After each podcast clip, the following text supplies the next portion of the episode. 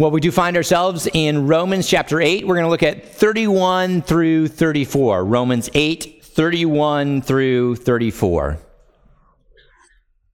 And we're going to read, to get a head start into this passage, 28 through 34.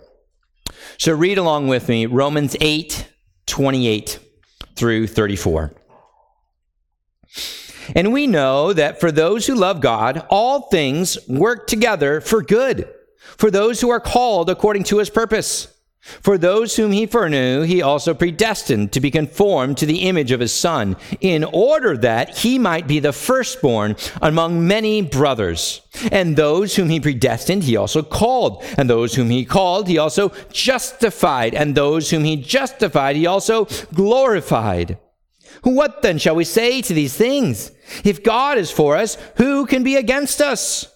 He who did not spare his own son, but gave him up for us all, how will he not also with him graciously give us all things? Who shall bring any charge against God's elect?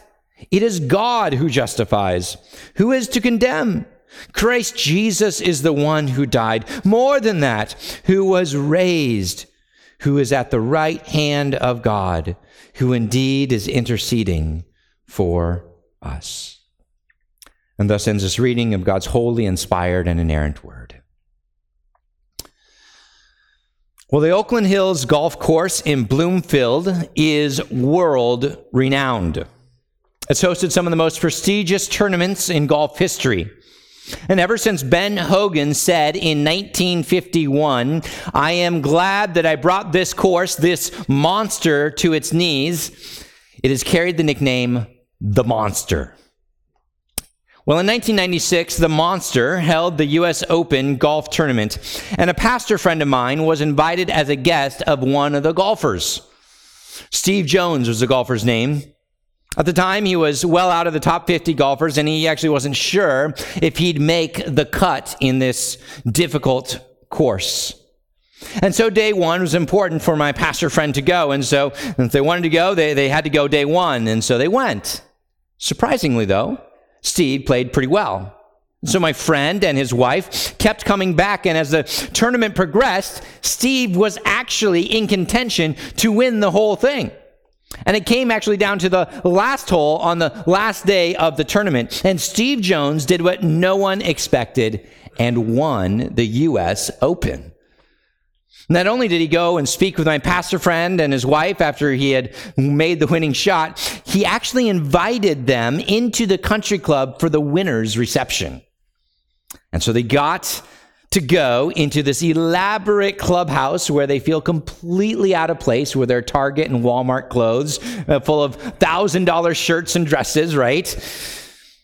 And then they go in to go into the reception hall and they are stopped by security and they tell my friend, Sorry, only those with the invitation are allowed to come. And before my friend could say anything, the security guard got more aggressive and he said, You're going to have to leave right now, sir. Uh, and he starts to look around for his friends to help escort him out.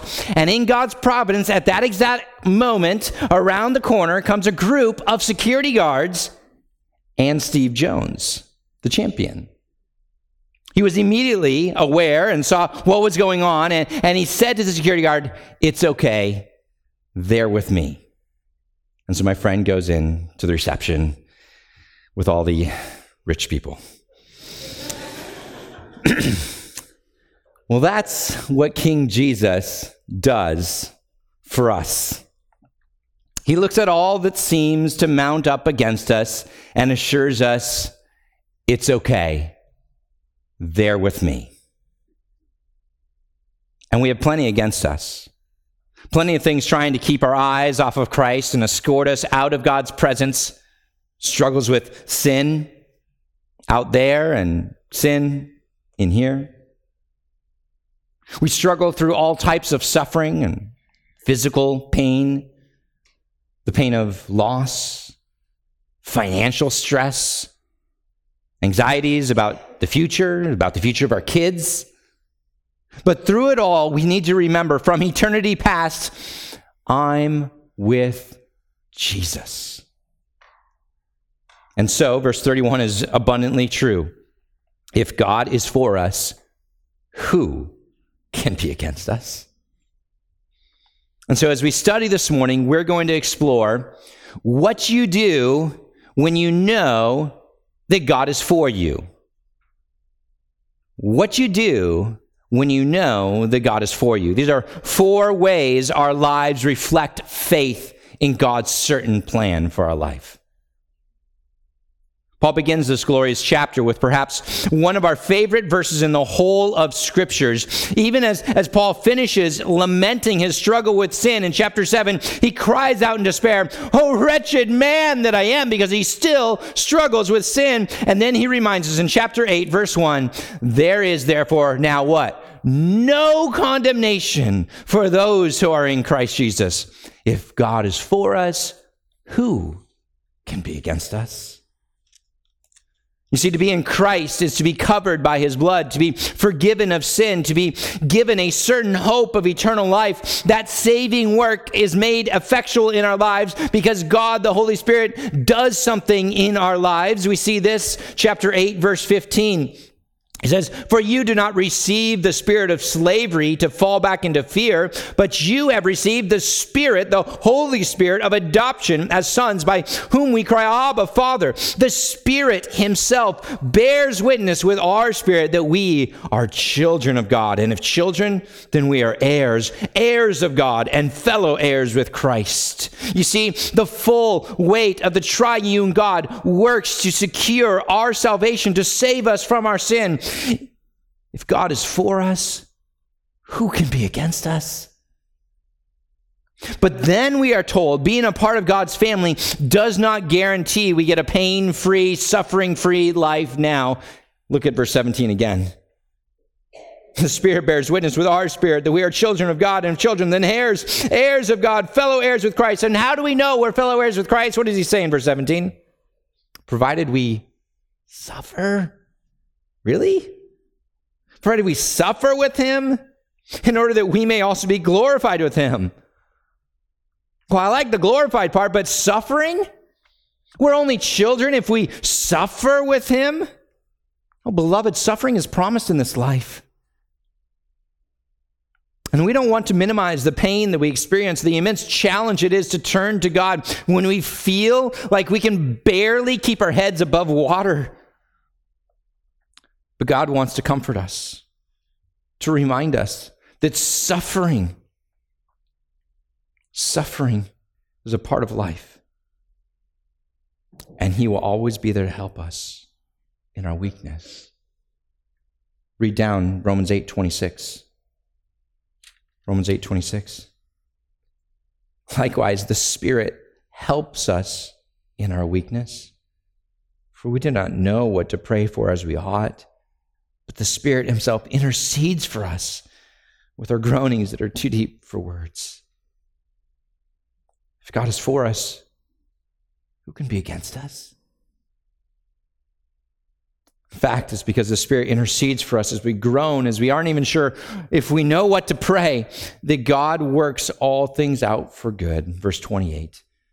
So we certainly know that for those who love God, all things work together for good for those who are called according to his purpose. If God is for us, who can be against us? You see, it is because God is working in us that all things, including suffering things, can work out for our ultimate good. This doesn't mean we get everything we want, but all things work to conform us to the image of Christ, and all things work ultimately then for our good. Now, some might interject and wonder, but if there's so much evil in the world, isn't there some amount of pointless suffering that goes on? I mean, is there always really a reason for our suffering? And so Paul follows up and reminds us God's work in our lives was ordained from eternity past. All suffering is God's purposed suffering. It is allowed in our life to work explicitly for our good. And because God's plans are certain. Because God's will can never be thwarted. And his work in the Christian's life is set from eternity past on into eternity future. Romans 8, 29 and 30 say. So we know that God works all things for our ultimate good, always. And so we know that God is for us. So, what do we do when we know that God is for us? First, you ask God how you can grow. Number one, what do you do when you know God is for you? You ask God how you can grow. Well, as you share the gospel with friends or neighbors or even complete strangers in the park, you'll discover a very common way that people think of religion. They think of religion as an avenue for self improvement. How many have met somebody like that, right? I think we, we all have. It's a way to find peace in the unexplainable. Maybe a way to persevere through suffering and anxiety, perhaps even a way to make sense of the world. So, if they have some background in Christianity, many people will say something like this Well, I like Jesus, plus Buddha. You got some things right too. I like Jesus plus Stoicism. Certainly is an interesting philosophy. I like Jesus plus my wellness coach who helps me make sense of this world. I like Jesus plus yoga. It's very common for people to look all over for meaning and purpose in their life and to mold their own truth for what works best for them, right? For people to say something like, you know what? We just need to have faith and faith, and all things are going to work out well in the end. No, nebulous that is, right? Of course, the more you read the Bible, the more you realize what God's true equation is. Jesus plus nothing equals everything. You can't have a nebulous faith in faith, a Jesus plus mindset. Christianity is realizing that God does everything for you. And all you can say, I'm with Him. We're all, my pastor friend of mine, going into the reception and not being able to be in because of all sorts of things. And the only way we get in is we say, you know what, I'm with Him. It's not, I got Jesus and I figured these other things out and they give me meaning in life. No, meaning comes in life through Christ and Christ alone. Look at verse 31. See, Paul says, What then shall we say to these things? If God is for us, who can be against us? Now, you notice that first question. He says, What then shall we say to these things?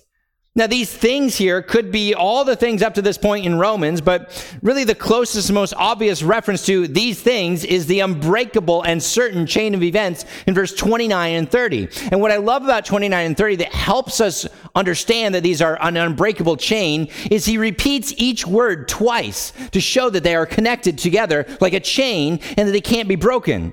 Look at verse 29. He says, For those whom he foreknew, and remember, foreknown is to foreloved, it means he purposed ahead of time to love those who would be his children. He also then predestined to be conformed to the image of his son. What's the goal of God's choosing us? It's to make us like Christ in order that he might be the firstborn among many brothers, to bring Christ glory. And then verse 30 says, And those whom he predestined, he also called. And so when God chooses us before the foundation of the world, he then also brings about the time in which we will come and follow him. He brings a gospel call into our lives and he brings the moment where we effectually follow him.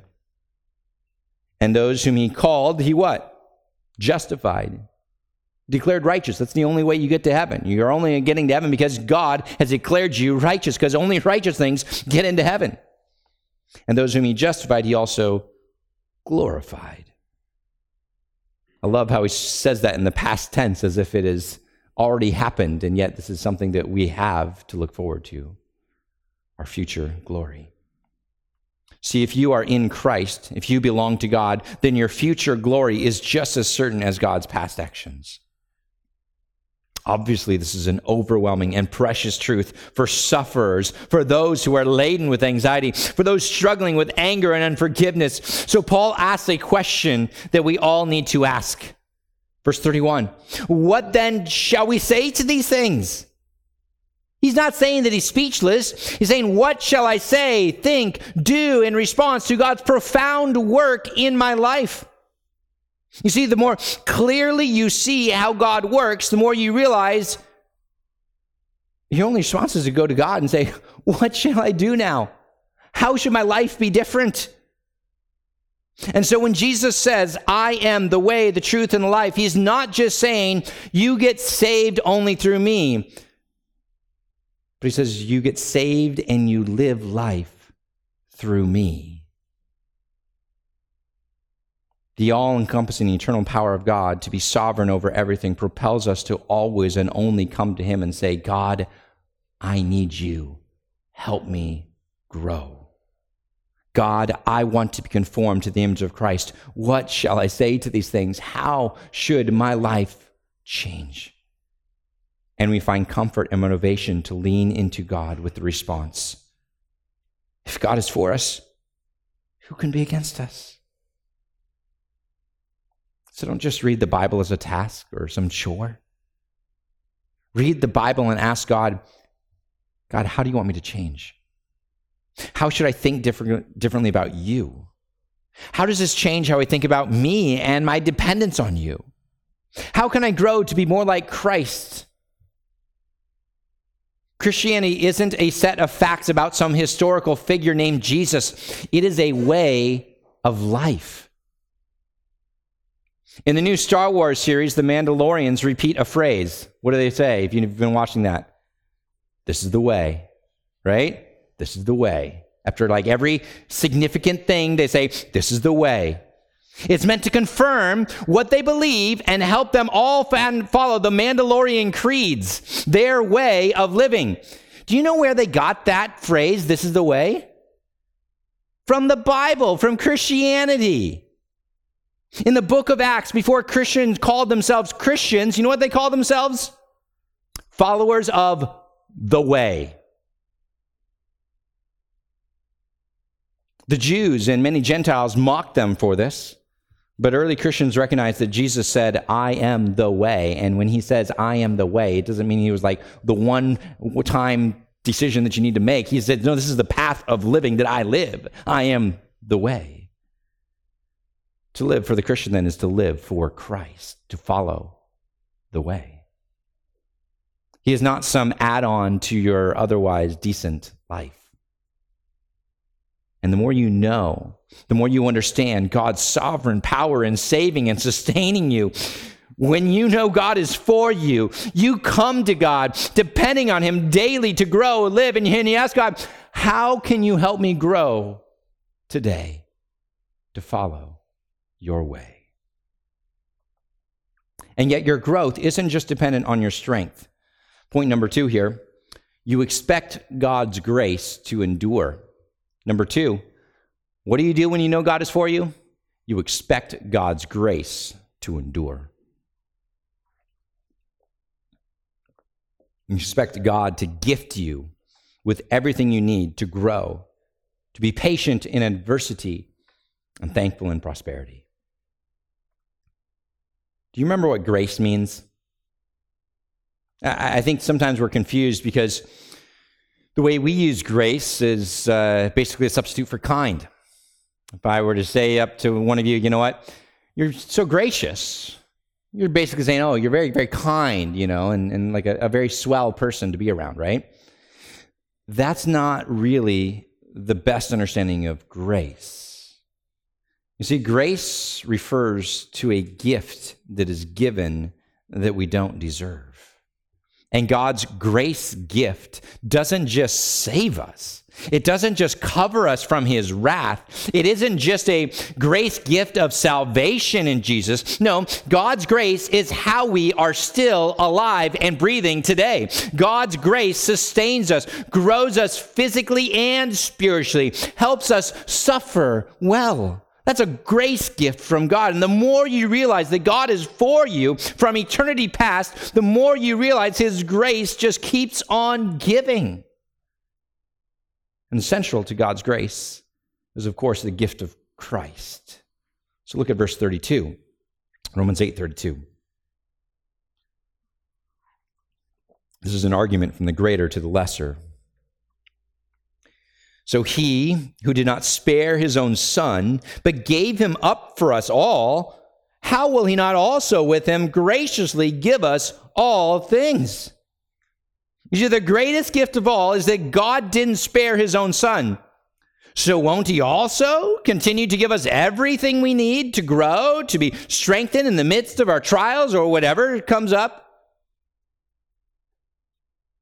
Some of you are new parents in this room. Uh, many of you are new parents in this room and are starting to figure out what it means to be a mom and a dad. And, and you're also figuring out that you can love more than you ever expected or realized you knew how to love.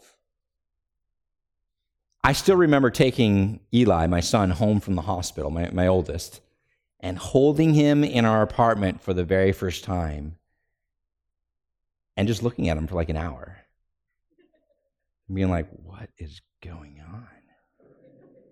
Seeing all those tiny features and like, how is his nose that small? I mean, my nose is this big. How does this happen? And I remember looking at and seeing every pore on his face, every hair on his head, and just being enamored with this beautiful little boy in my hands. There is something absolutely incredible about your son or your daughter. And that's the emotional weight of what God gave up for us. It isn't just that God arbitrarily and coldly chose us before time because we were so amazing and lovely. Romans 5 8 says, But God shows his love for us, and that while we were still sinners, Christ died for us. God didn't just choose a lovely people, God chose sinful, rebellious people, and also chose to give up Jesus, his only Son, for you. The only way to rec- be reconciled to God, to have eternal life, to escape God's justified wrath, his fair punishment that we deserve in hell, the only way is for God to give up his son. Notice it says in the middle of uh, verse 32 He did not spare his own son, but gave him up. That word gave up his son is a fascinating word. That the Father actually gave up the Son for us. Because you see, it is that same word to give up, deliver over, it's used for Judas's actions. For Judas delivered Jesus up to the chief priests, according to Mark 3 19. Herod and the Jewish people, literally the same word, delivered Jesus over, Acts 4 27. Pilate delivered Jesus to be crucified, Mark 15 15. Even we are said to deliver him over, 1 Corinthians 15, 3 and Galatians 1, 4. But behind every one of those deliverances that happened to bring Christ to the cross, we see God. God gave him up. God delivered him over. Do you see the weight of this? God didn't just sit idly by while a son was tortured by sinful men or demons. Not at all. God is the one who gave him up. What was the most intense part of Jesus' suffering? It wasn't some demon, wasn't some, you know, man that was suffering him. It was God the Father's wrath poured out for the sins of humanity while he hung on the cross. God gave him up for us. I, I want you to see this even more clearly. Go, go to Acts chapter 2. Acts chapter 2. This isn't just some new message uh, that Paul made up. This is what Christians had always taught. That Jesus died because God meant him to die. God planned for him to die. God gave him up to die for us sinners. It, fulfills what Isaiah 53:10 says. It was the will of the Lord to crush the Messiah. And now in Acts, Peter himself says the same thing on the day of Pentecost, the first sermon that is preached to the masses. He says the same thing. God is the one who gave him up. Look then at Acts chapter 2, verse 22. He says, Men of Israel, hear these words Jesus of Nazareth, a man attested to you by God with mighty works and wonders and signs that God did through him in your midst. As you yourselves know, this Jesus, delivered up according to the definite plan and foreknowledge of God, you crucified and killed by the hands of lawless men. You see, there is something working in concert here, isn't there? God is the ultimate purpose. He is the ultimate sovereign. He delivered up his son, and yet he did it through the hands of sinful men, and they did exactly what they desired to do. Peter doesn't downplay the role of men, but he clearly shows who's the sovereign here, doesn't he? Turn to Acts chapter 4. Acts chapter 4.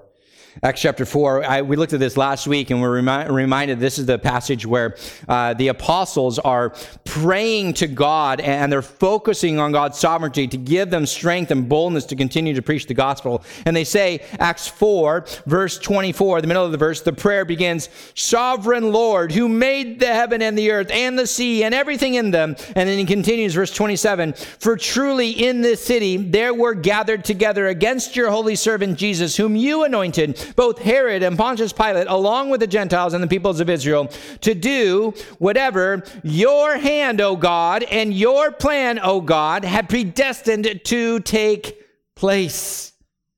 So God deliberately gave up his son according to his plan because it's the only way that he could rescue a people for himself. The emotional weight of this sacrifice is meant to cut deep. Who can imagine giving up their own children for another? It's gut wrenching. And yet God did. It was the only way. It was the only way to be fair. So some people say, oh, well, you know what? If God is God, couldn't he just say, you know what? Poof, sin's gone, forgive them all. It doesn't matter. It didn't need to do that. Would he be fair? No, because from the very beginning he said the consequences of sin is death, and every sin must be punished. And sin then has to be dealt with. And everybody who had been living up through Jesus' time in history had to do something again and again and again. What was that thing? Kill an animal in their place, kill an animal in their place. The Jewish religion is a bloody, bloody religion because they knew that without a substitute sacrifice for sins, they could not stand before God. And God says, Nothing unrighteous can come before me. And so he had to send Jesus. He had to send a substitute sacrifice to cover, finally, once and for all, every sin that has ever been committed in your life so that we could know that we could be right with God.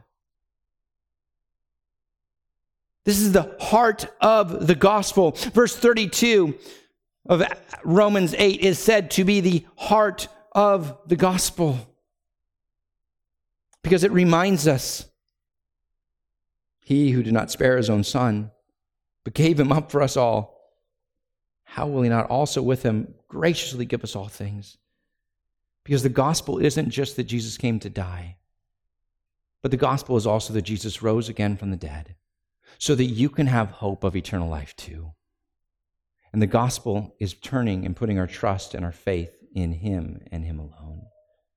And so this reminds us that if God didn't did this amazing, massive thing by giving up His own Son, won't He give you grace and strength for the day? Of course. So Paul reminds us, as profound as God's grace is at the cross, his grace continues to abound still more. So he says at the end of verse 32, right? How will he not also with him graciously give us all things? Expect more grace gifts. Expect God's grace to endure in your life. Now, what might God's ongoing grace look like in your life? Turn to Philippians chapter 1. Turn to Philippians chapter 1.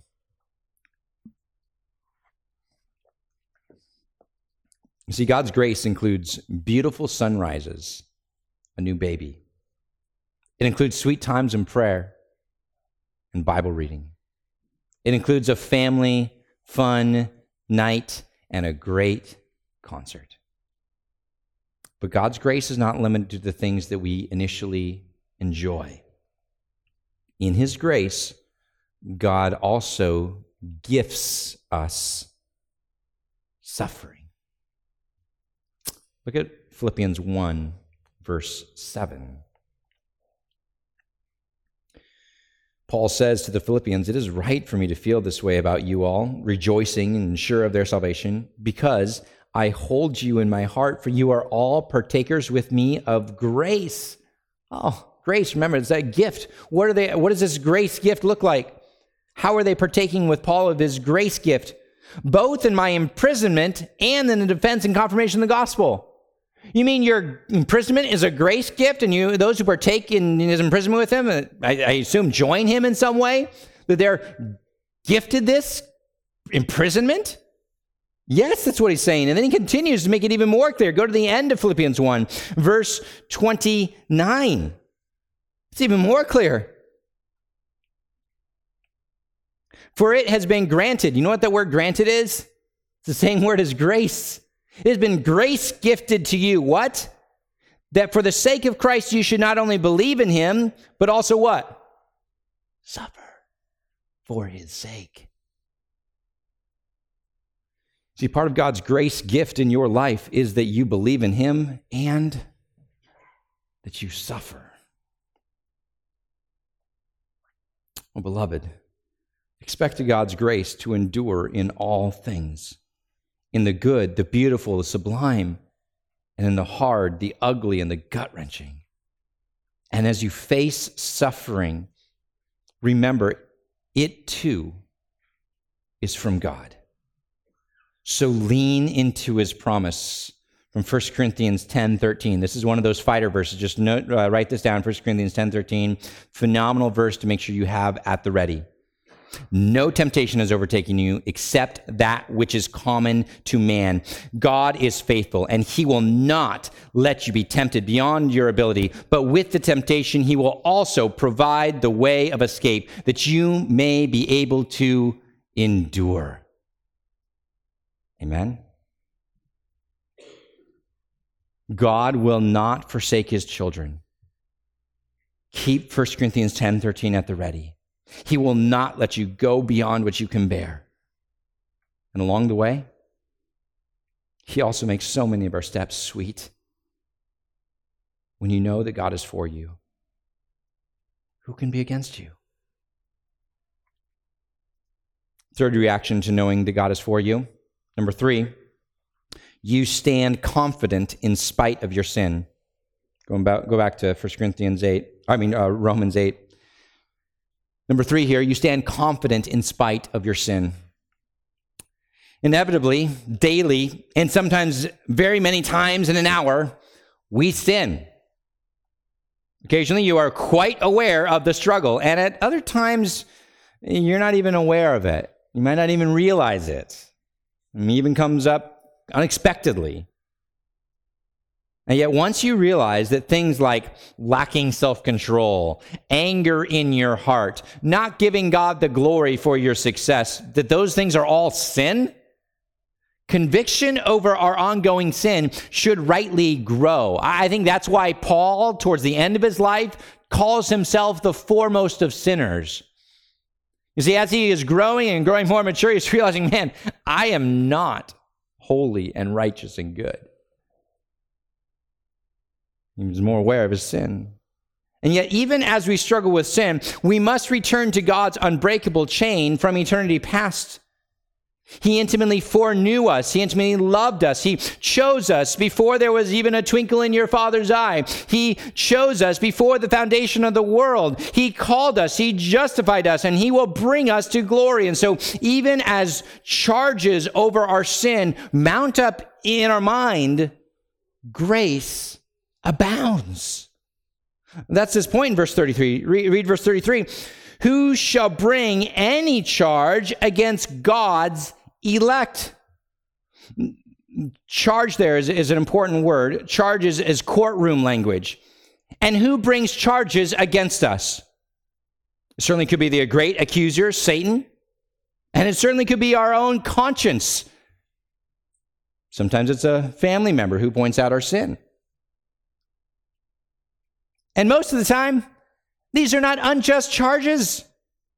For we are guilty before a holy God, no doubt. But where is our confidence? Our confidence, it's, it's in the standing that we have before God. And two words are used to remind us that God is for us here. What are the two words that are used? How does God describe us? Elect and justified. Elect. The elect are the chosen ones by God before the foundation of the world, Ephesians 1 tells us.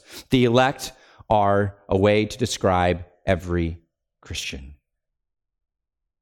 Not God looking down on the corridors of time and seeing who will choose him. The elect are those that God chooses.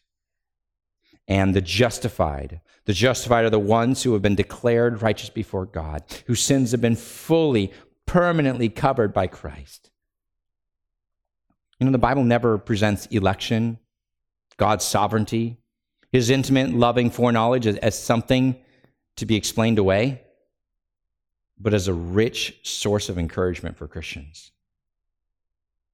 It's a glorious reminder that if God is for us, then no charge can stand against us. Before time, God elected us. Before time, God was for us. And so our status with God as beloved children, as righteous, as covered by Christ's blood, as justified, completely forgiven, all of that status is permanent. And so nobody can bring a charge against God's chosen ones. And so we remain confident, in spite of our struggles with sin, that God is for us. Now, can I have a pastoral moment, real quick, with you? One of the regular struggles that so many of us have once we are confronted with this biblical teaching of election is to wonder Am I elect? Am I, am I one of the chosen ones? I mean, wouldn't it be easier if all Christian had this small E kind of tattooed on the back of their neck and all we had to do was kind of like shave the right spot and find it? And we know, right? And we know for sure I was elect. Instead, some of us wonder quite often Am I chosen? Am I elect? And we might struggle with this. The more, more we become aware of our sin or realize how we don't delight in God as we ought. But let me be clear the Bible never instructs us try to determine if you're elect. Nowhere. Nowhere does it say, search diligently to see if you can find that E tattooed to the back of your head. When the Bible says, repent and believe, for the kingdom of heaven is at hand. You want to know if you're elect? You trust in Jesus. You trust that Christ alone has paid the penalty for your sin, and you've died to self, and you follow Christ with your whole heart. See, the trouble is there are some who see standing confident in spite of your sin, and they'll, and they'll see that phrase and they'll think, you know what? That's great. I can continue to sin. I can continue to do X, Y, and Z, and it doesn't matter. God still forgives me. I'll just try it and change it a little bit later. You know, I'm young, got to live a little, right? Or maybe you're old and you think, you know what, I'll stop someday. But you know that God's grace is never a license to sin. Go back to Romans chapter 6. Paul's confronted the same thought before. As a result of God's lavish grace, as a result of God's lavish complete forgiveness, as a result of saying that we can stand confident before God in spite of our sin. Chapter 6, Romans 6, verse 1. What shall we say then? Are we to continue in sin that grace may abound? Oh, by no means. How can we who died to sin still live in it? Do you not know that all of us who have been baptized into Christ Jesus were baptized into his death? We were buried, therefore, with him by baptism into death. In other words, we died to self, in order that, just as Christ was raised from the dead by the glory of the Father, we too might walk in newness of life. Oh, beloved, if you see God's grace, if you see God be, uh, being for you as some license to sin, you don't actually believe in Jesus, do you?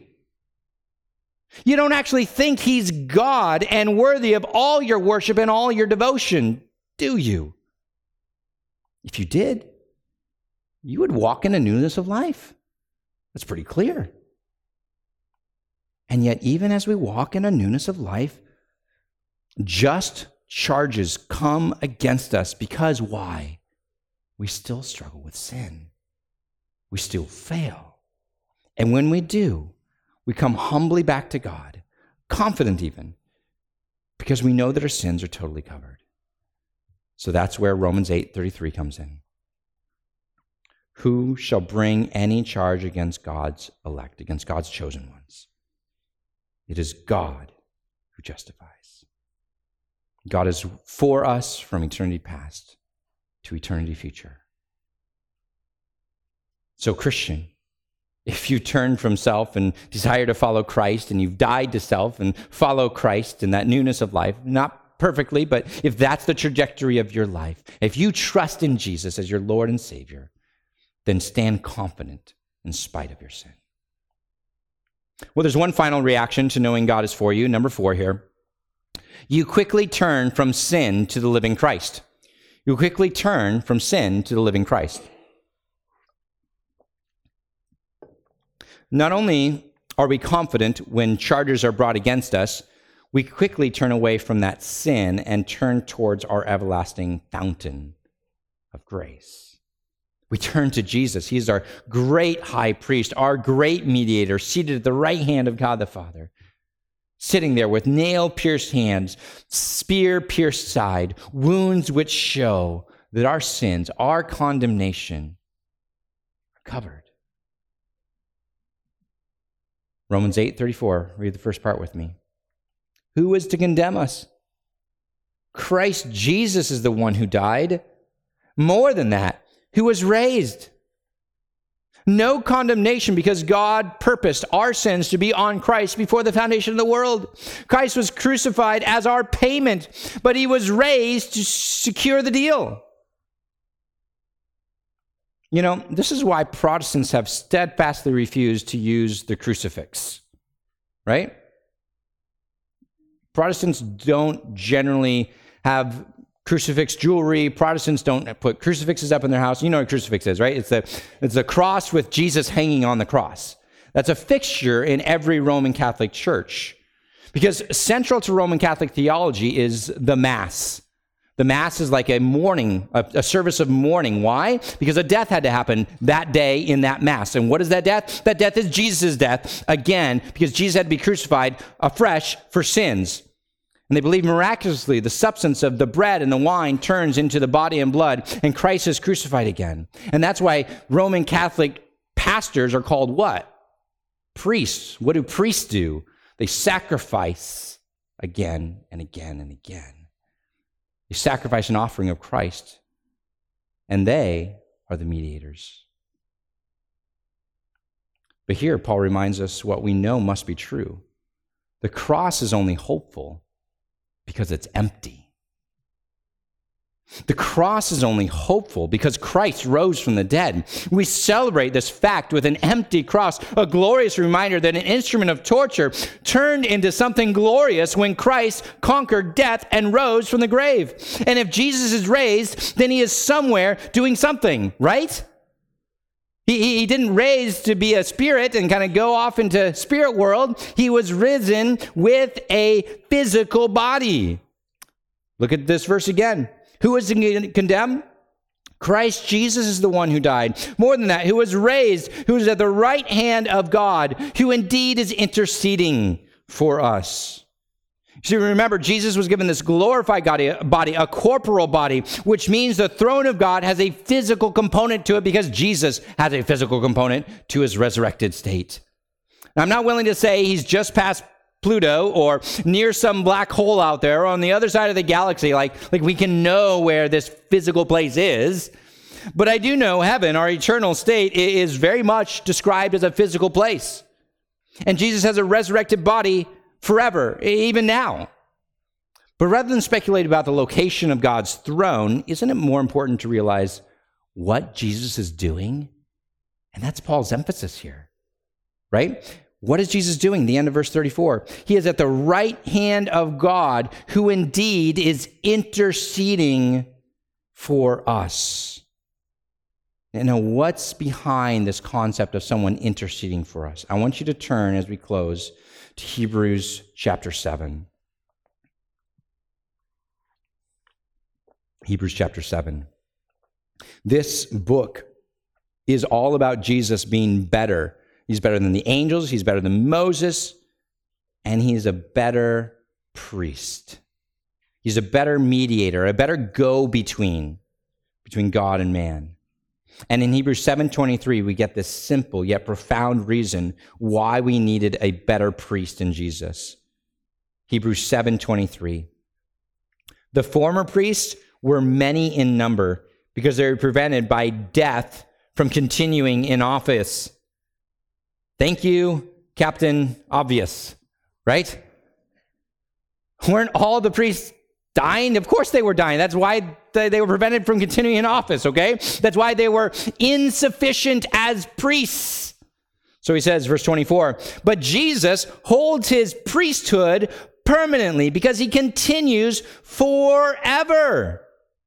He, rose from the dead. He has his physical body. He has his ability to bring us to God always and forever. He's the only priest we ever need.